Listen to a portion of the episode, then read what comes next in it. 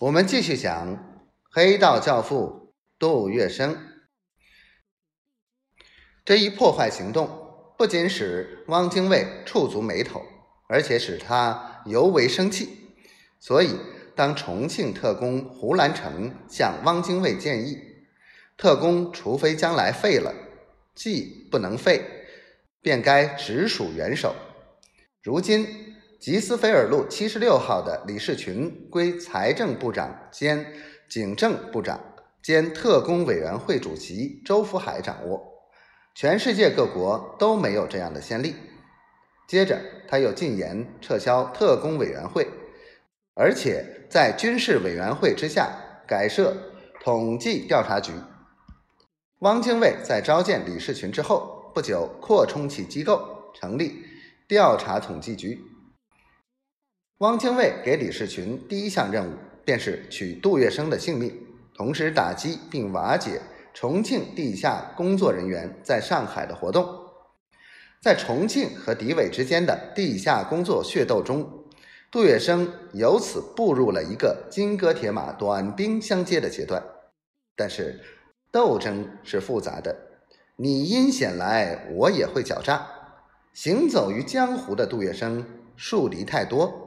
汪精卫特工队同样也希望置他于死地，但正如古话所说：“水来土掩，兵来将挡。”面对种种困难，杜月笙自有他的解决办法。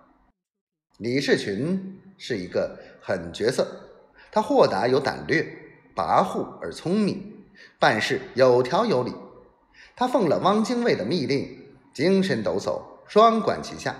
他一面诱捕重庆和共产党派在上海的地下工作者，忠义救国军的干部和杜门相关人物都是他下手的重点对象。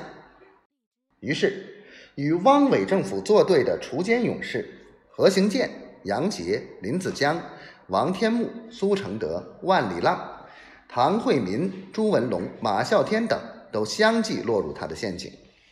李士群对他们威逼利诱，无所不用其极，终于使其中意志薄弱者摇身一变，又成为为虎作伥七十六号的汉奸特工。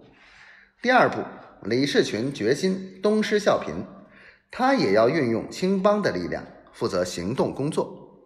但是，上海上有头有脸的青帮大亨，唯杜月笙为首是瞻。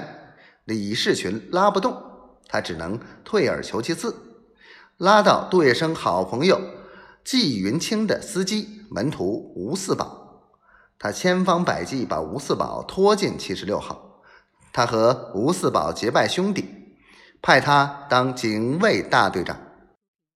对于汪主席当面交代他的谋刺杜月笙的任务，李士群自然不敢怠慢，他在七十六号。加强部署完成以后，设计先抓杜月笙的管家万墨林。